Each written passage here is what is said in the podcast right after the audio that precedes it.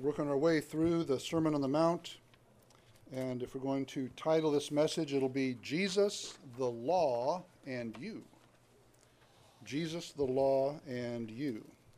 Matthew chapter five, let's find verse seventeen and uh, read down to verse twenty.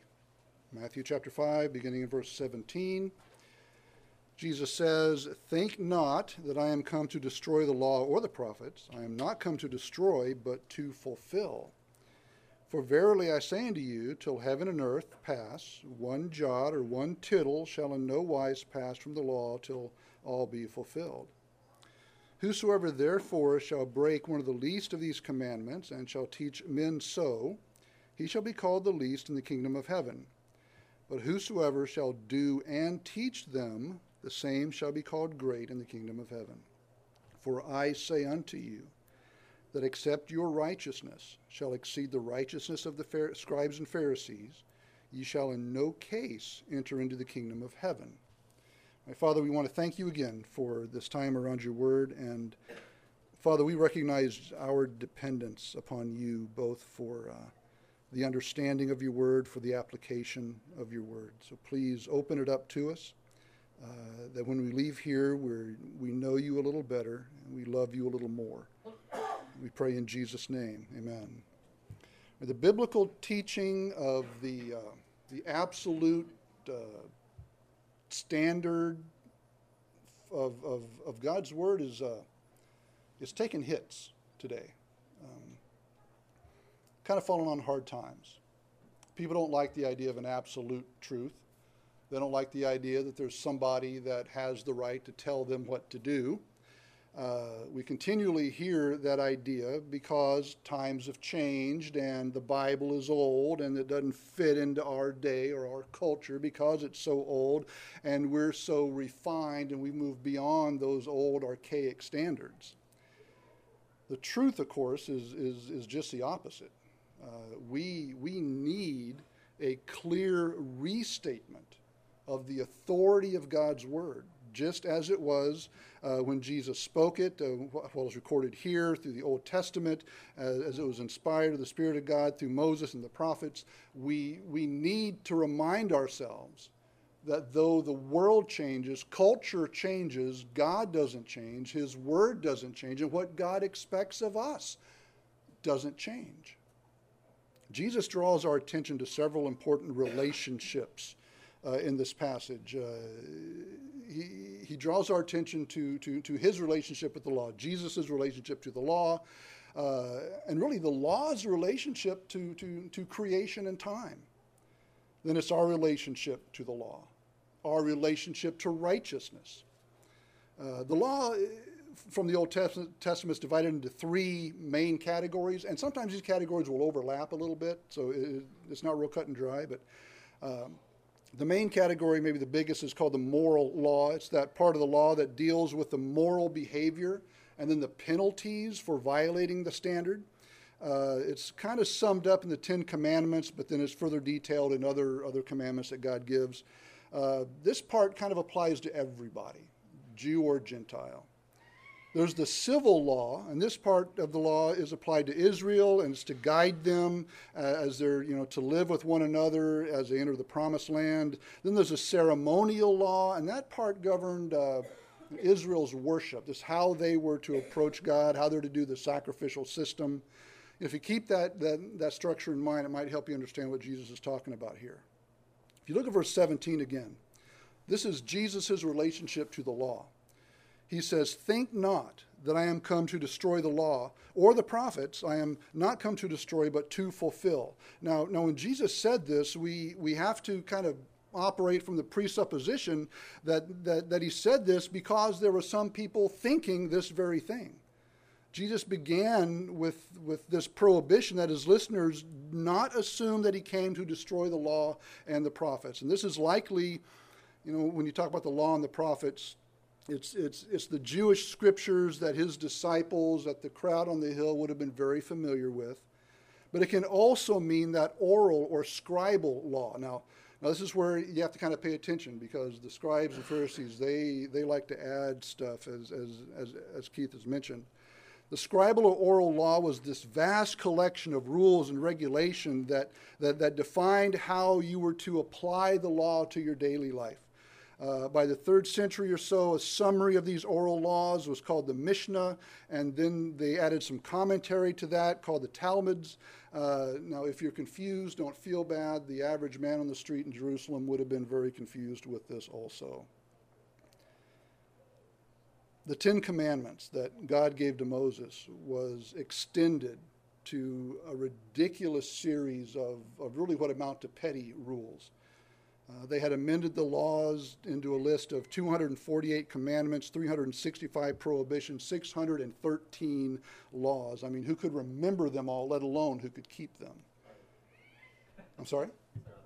Oh, does he? Tyler. All right, he's got him. Good job, Ty. You may be the only one, dude. Good for you. Now, at, at first glance, it seems kind of unclear as to why the disciples would assume that he's attempting to abolish or uh, you know, do away with the legal requirements. Why, why did Jesus say this? Well, under the old Mosaic covenant, the law was always emphasized first. Israel had to keep the law of Yahweh, and as a result of keeping the law, then they would get the blessings, which include the land and being recipients of all the other blessings and the promises that would come with observance of the law. It was, it was very set. First you eat your dinner, then you get dessert. Okay? First you keep the law, then we can talk about the blessings. All right. Um, here in the Sermon on the Mount, Jesus, uh, he starts with dessert. He starts with the blessings of being in the kingdom of God, and, and they, they haven't heard anything about the law yet. And, and, and he begins by bestowing all the blessings. That's what we see in verses three to eleven. Blessed are you. And he does that without first giving the legal requirements to get the blessings. So we, we can presuppose then that, that if the blessings come without having to keep the law, then it would make sense to the people listening that that you know Jesus would have uh, would be teaching that the law would, wasn't important anymore. If you can receive the blessings without first keeping the law, then what use is the law, right? Then it need to be abolished. Why have it then? If I didn't get the blessings, if I didn't have my dessert without having to eat my dinner, man, let's just do away with dinner, right? Ice cream all the time, right? Why not? Yeah. But there were two two problems that here, two two crucial questions that, that we need to answer in order to understand what Jesus is talking about here, what he means for us. Uh, first of all, what does it mean that Jesus fulfills the law? He did not come to destroy the Word of God, but what he came to do was to free it from the way the Pharisees and the scribes had wrongly interpreted it. One commentary says, to show that he never meant to abrogate the law, our Lord Jesus has embodied all its commands in his own life. In his own person, there was a nature which was perfectly conformed to the law of God, and as was his nature, such was his life. Jesus wanted to make it clear that he had authority apart from the law of Moses, but not in contradiction to the law of Moses. Jesus fulfilled the law and the prophets, and they point to him.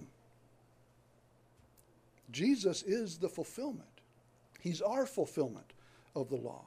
The promises were fulfilled uh, in, in, in Christ's birth, okay, because we have the promise of the coming Messiah, the coming Savior, but now all the obligations of the law will be fulfilled by his life.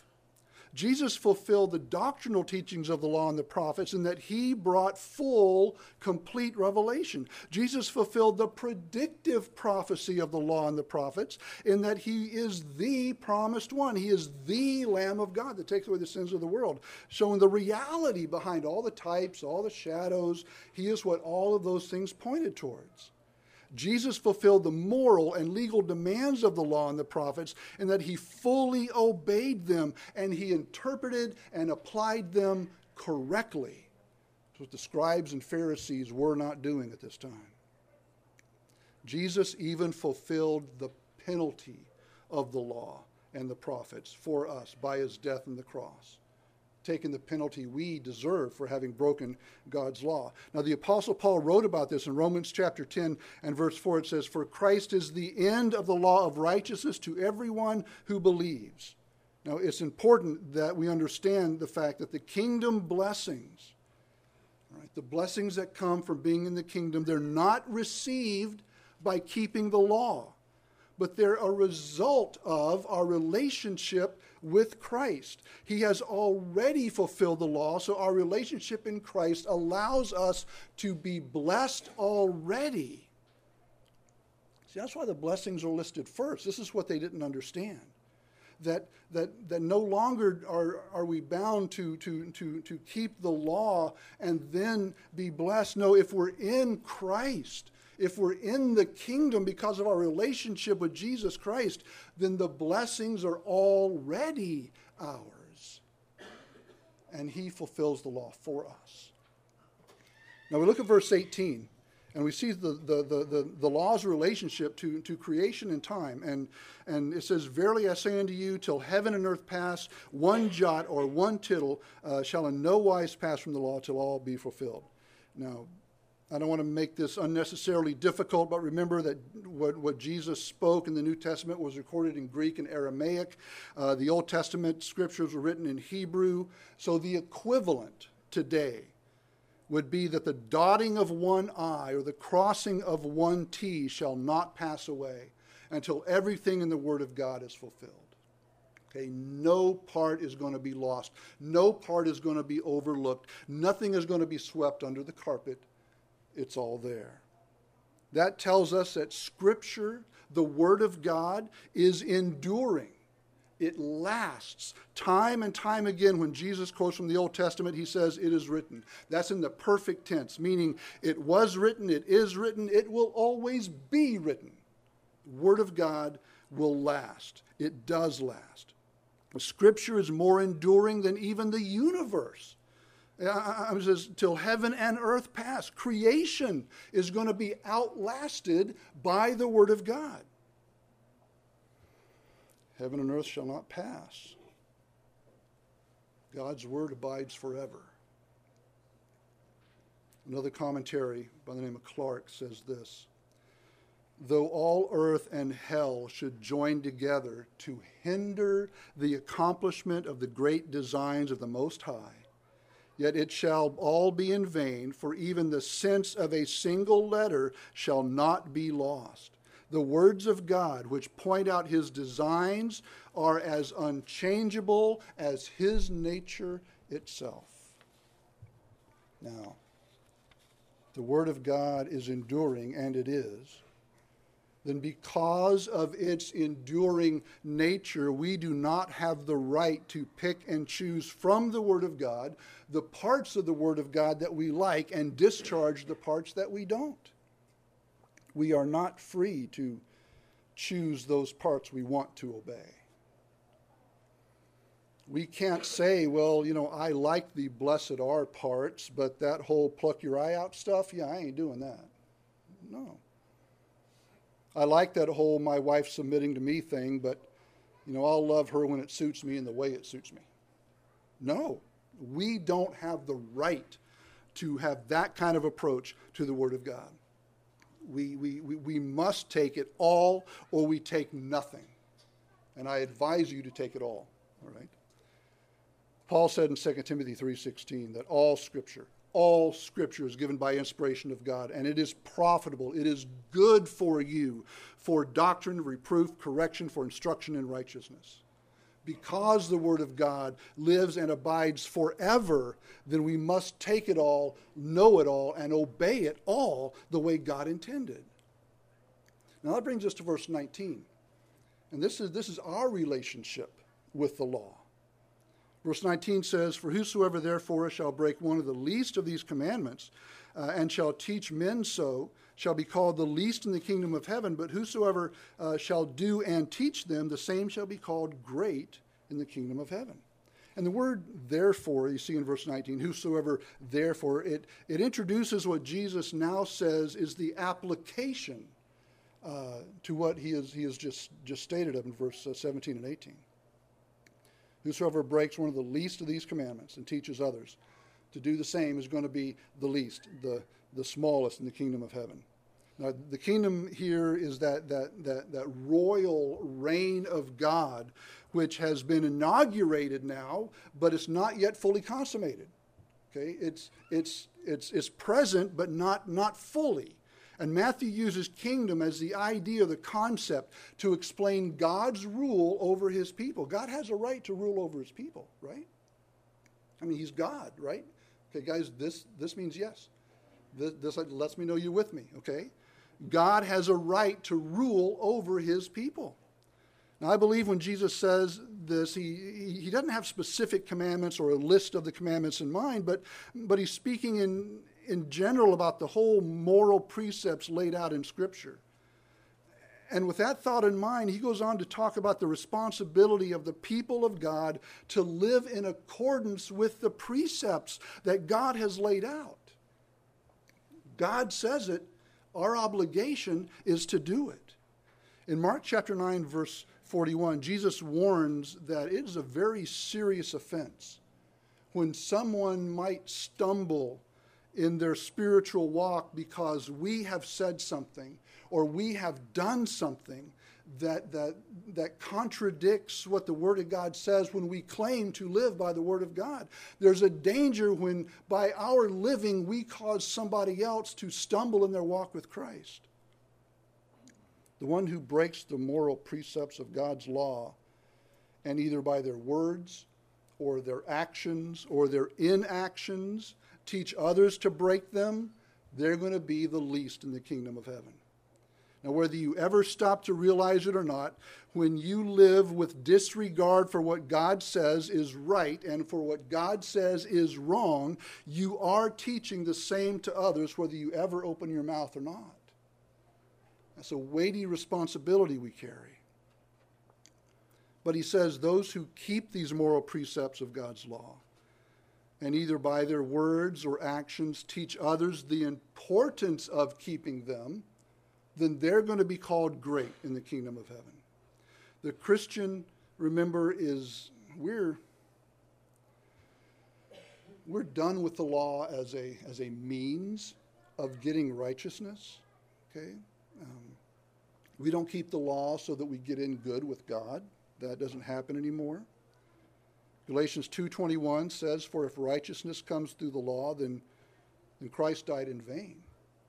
Our righteousness comes through Jesus Christ. It doesn't come through the law, but the law stands as the perfect expression of God's ethical character and his requirements. So, so, so the evidence of those who are great in the kingdom of God is that they have a high regard for the Word of God. They have a high regard for the ethical requirements of the Word of God, and they not only live them consistently in their own life, but by doing that, they teach others the importance of doing that as well. Now, if we follow the examples of Jesus, then, then we're not going to ask the question, do I have to keep that commandment? No, that, that, that's not going to be our attitude. Our attitude is going to be, how? How can I keep that commandment? We will want to because we love him, and we will want to express that love to him in obedience to him. Now we get to verse twenty. This is the relationship to righteousness. We have our relationship, and we have the scribes and the Pharisees' relationship, and they had a pretty tenuous relationship with, with, with righteousness here. Verse twenty says, for I say unto you that except your righteousness shall exceed the righteousness of the scribes and the Pharisees, ye shall in no case enter into the kingdom of heaven. Now the righteousness that Jesus describes in verse twenty is one of those, those verses that are kind of disturbing. All right, if... If your righteousness isn't better than the scribes and Pharisees, you're not going to make it, is essentially what that verse says. And, and to the average Jew of that day, that, that statement that their righteousness must exceed that of the scribes and Pharisees, uh, it's absolutely shocking to them. On the surface, uh, hearing this, the only possible reaction that they could have was fear. despair. How in the world can I do this? How can I possibly be more righteous than the scribes or the Pharisees? Now, Jesus wants to make it perfectly clear that just external adherence to the moral laws does not bring anybody into the kingdom of God.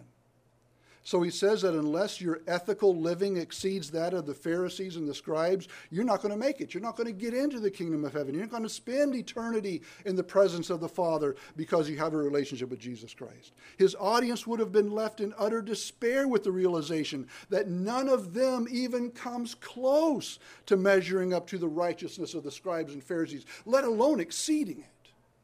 And I talk about setting the bar too high. I mean, God, you might as well send me to hell now. There's no way I'm going to make this. We need to understand that the law sends us to Jesus to be justified because it shows our inability to please God in ourselves. With the laws and knowledge of sin, that's what the law does. But after we come to Jesus, Jesus sends us back to the law to learn the heart of God for our conduct and our sanctification. We learn about the character of God. We learn about the holiness of God by looking at the law. We can exceed the righteousness of the scribes and Pharisees, uh, not in, not in kind, but in degree.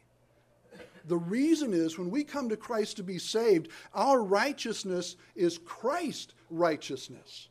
Not self-righteousness. That was the scribes and Pharisees' whole problem. I'm keeping all the law. I'm closer to God than you. And they bragged about this and boasted about this and made a big show of this.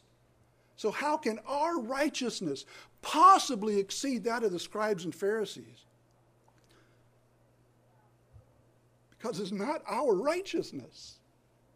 It's the righteousness of Christ given to us by our faith in him. This is where Christ wanted their thinking to dwell. No one is able to exceed the ethical standards that the Pharisees had erected, and, and, and so it was necessary for somebody better than Moses, somebody better than David, somebody better than the Pharisees to come along and fulfill it for them. And we think of the scribes and Pharisees' relationship to, the, to, to righteousness. I, I mean, look, please don't misunderstand the point here. Jesus is not saying that you can earn your way into the kingdom of heaven if you're more righteous than somebody else. That, that's the farthest thing from anything he's saying. He's dealing with those who thought that their own righteousness, that their own performance could gain them entrance into the kingdom. Jesus is, in fact, explaining the most dramatic, in the most dramatic terms, the, the, the, the impossibility of salvation apart from grace. The point is, is not that, that right living or, or righteousness is not important. It is extremely important. The fact is, is that, that right living is, is, is paramount for the believer. But what Jesus is saying is that it will never earn your way to heaven. You can never be good enough. You can never keep the law enough to get you into heaven.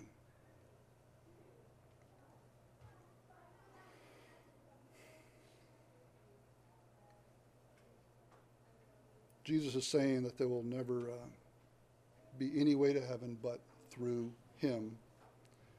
That the only righteousness that counts at all is that which is based on a heart-motivated obedience that comes because you have a relationship with Jesus Christ. We live the right way, not in order to be saved. We live the right way as evidence that we have been saved.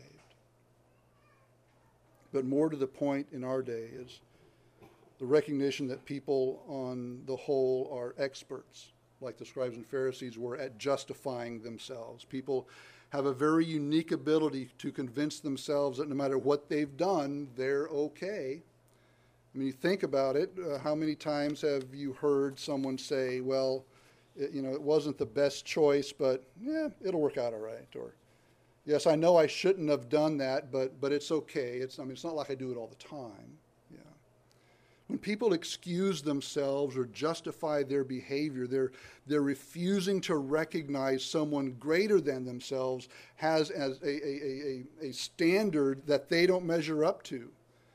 One of the major problems in our times is that people have lost the desire to appeal to a standard outside themselves for personal righteousness. And there's a price to pay if you reject the standard of God's word, because there is no, when, when, when there is no absolute truth, people make up their own standard. We've seen that take place. They compare themselves to that standard, and surprise, surprise, they measure up to the standard that they've made for themselves. It's one of the best features of, uh, you know, your own personal standard of righteousness is uh, is custom made to your own idiosyncrasies. Um, we could probably better call it idiot-syncrasies, right? Because really, um, I mean, it's just plain stupid to think that we can come up with our own standard and, and it have any real lasting value. It's like finding a gum wrapper, writing the number one thousand on it, and thinking you have one thousand dollars. That's what setting up your own standard of righteousness does, essentially. It's worthless. You need a standard outside yourself. You need an objective standard of truth and righteousness, and that is the Word of God. What Jesus is saying here is this. He's saying, I'm calling you to a level of behavior that is more than just conformity to a list of do's and don'ts. True righteousness begins in the heart. Now, this shows that if the only righteousness you have is that of the scribes and Pharisees, if the only righteousness you have is self-righteousness, then you won't make it. It's that simple. You must be of the kingdom to be in the kingdom. You must have Christ's righteousness and not your own. So, so, so stop kidding yourself. Stop kidding yourself about you, about your kids, about your friends, about old Aunt Martha, uh, about them being good enough on their own. You or they won't make it with their own righteousness. You will not get to heaven because you think you are righteous. You will only get to heaven because you have Christ's righteousness, because you have trusted him as your Savior, and there is no other way. Now let's see if we can wrap this up. What does all this tell us? Well, first of all, it tells us it's, it's impossible to enter the kingdom of heaven without faith in Christ. From an, an, an eternal perspective, the scribes and Pharisees, they were very religious. They prided themselves on keeping all the detailed rules and regulations that had been developed within Judaism since the time that God had given it to Moses on Mount Sinai. But from a human perspective, if anyone could attain a righteousness that would punch their ticket into heaven, it would have been these guys. But from God's perspective, which is the only one that matters, from God's perspective, that righteousness was clearly only external, and it was self-centered. And because it was, it was inadequate to place anyone in the kingdom. In effect, what Jesus was saying was this. It doesn't matter how religious you are. It doesn't matter how often you go to church. It doesn't matter how much money you put in the offering box. It doesn't matter how eloquently you pray in public or how many so-called righteous acts you do so that others will see them and think more highly of you. None of that measures up to the standard that I, Jesus says, has set forth in my word. The only way you're going to reach the standard is through faith in me, Jesus says, because I am the one who has completely and totally fulfilled that standard. So the first observation has significant implications for all of us here this morning. First, if you have ever, uh, ever, if you've ever thought yourself good enough, I hate to be the one to break it to you, but you're not good enough. If you have never recognized the insufficiency of your own external righteousness. And if you've never placed your faith completely in the righteousness of Jesus, then you are not a part of the kingdom. That's not my opinion. You can take me completely out of the picture. The Word of God still says what it says. This is what Jesus said. No amount of religiosity is ever going to make you right with God.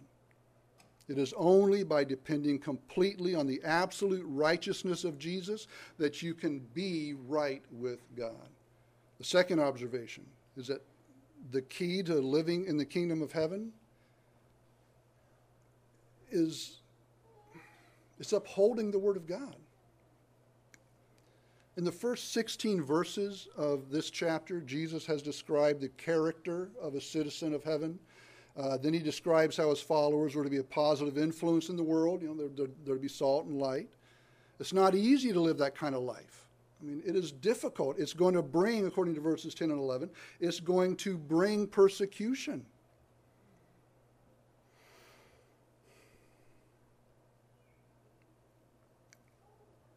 It's as if Jesus understood what his audience was thinking as they pondered how they could possibly live at a higher standard than the scribes and Pharisees. And his answer to them was simple. Uh, you need to uphold the Word of God like I am upholding the Word of God. For Jesus, the question again is not, do I have to keep this commandment? No, the question is, how can I keep this commandment? And if Jesus... Uh, demonstrated such a high regard for God's Word, then listen, believer, if Jesus holds his own Word in such high regard, then we obviously need to do the same thing. So if I want to function as an effective citizen in the kingdom of God, then I need to uphold God's Word by living my life according to what it contains, which means I have to know what it contains. Which means I have to become a student of what it contains. The principle leads directly to the final observation. What I do or don't do with the Word of God has eternal consequences for me and for those around me. Eternal consequences for you, eternal consequences for those who you influence. You know, in the United States judicial system, the highest court in the land is the United States Supreme Court, right? So once your case is heard there and it's decided there, you're pretty much done. If you didn't win there, you're not going to win at all. You might as well give up, right? In the same fashion, the Word of God is our Supreme Court. It's our appeal. It's our final appeal. It is the final authority for our faith and practice. Look, two weeks ago, I sat in that coffee shop over there talking to a Catholic friend, and we went round and round and round because as, as, as, as good a people as our Catholic friends are, they do not hold the Word of God as their only authority for faith and practice. It is one of the authorities, but it is not the authority. It does not have final authority. It is not the final place of appeal for them. All right, and, and if they don't hold to the authority of the Word of God, how can they know the God of these Scriptures? We love them, but, but, but, but the Word of God is our final authority. It's the absolute, unchanging standard of truth. The Word of God stands written uh, beyond any alliteration or recall. The Word of God is even more permanent than the universe itself. Even though the heavens and earth shall pass away, nothing from the Word of God is going to pass until everything in it speaks of, everything it speaks of has, has come to pass. We need to fall in love again with the Word of God, with the authority of the Word of God, with the impeccability of the Word of God. It is how we learn about our Jesus. It's how we fall in love with Him again and again and again. How can we not desire to love it and know it more than we do? Heaven and earth is going to pass away. God's word is settled in heaven. We say we love Jesus, but talk is cheap. If you say you love Jesus, you have to love his word. And if you love his word, you have to love obeying his word.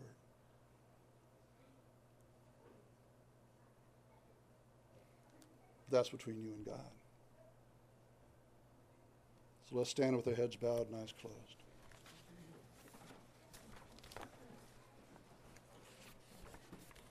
Father, we thank you for this time in your word. We thank you for um, a look in, in, into your heart about what you have written us.